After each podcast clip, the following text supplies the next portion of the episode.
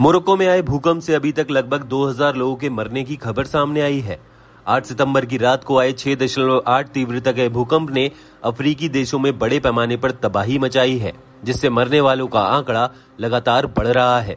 भूकंप आने के 48 घंटे के बाद भी राहत व बचाव कार्य तेज़ी से चलाया जा रहा है। मोरक्कन सेना के एक बयान के मुताबिक, वहाँ के किंग मोहम्मद वीआई ने सशस्त्र बलों को special search and rescue team के तौर पर काम करने के निर्देश दिए हैं।